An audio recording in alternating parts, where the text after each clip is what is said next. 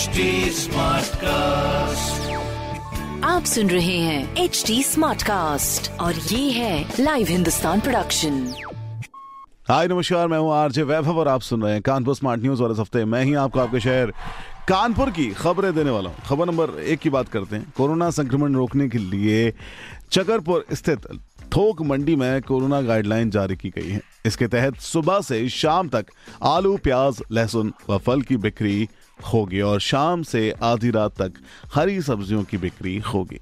खबर नंबर दो की बात करें तो लोगों की लापरवाही और बढ़ते कोविड केसेस के बाद कानपुर शहर का वैक्सीनेशन की पहली डोज की रैंकिंग में पूरे देश में 25वें स्थान पर पहुँचने पर डीएम ने नाराज़गी जताते हुए लापरवाही करने वालों पर महामारी एक्ट के तहत कड़ी कार्रवाई करने की चेतावनी दी है।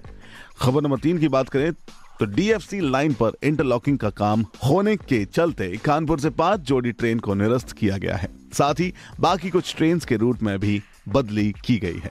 तो ये थी कुछ खबरें जो मैंने प्राप्त की हैं प्रदेश के नंबर वन अखबार, हिंदुस्तान अखबार से। अगर आपका कोई सवाल है तो आप हमसे ज़रूर कनेक्ट हो।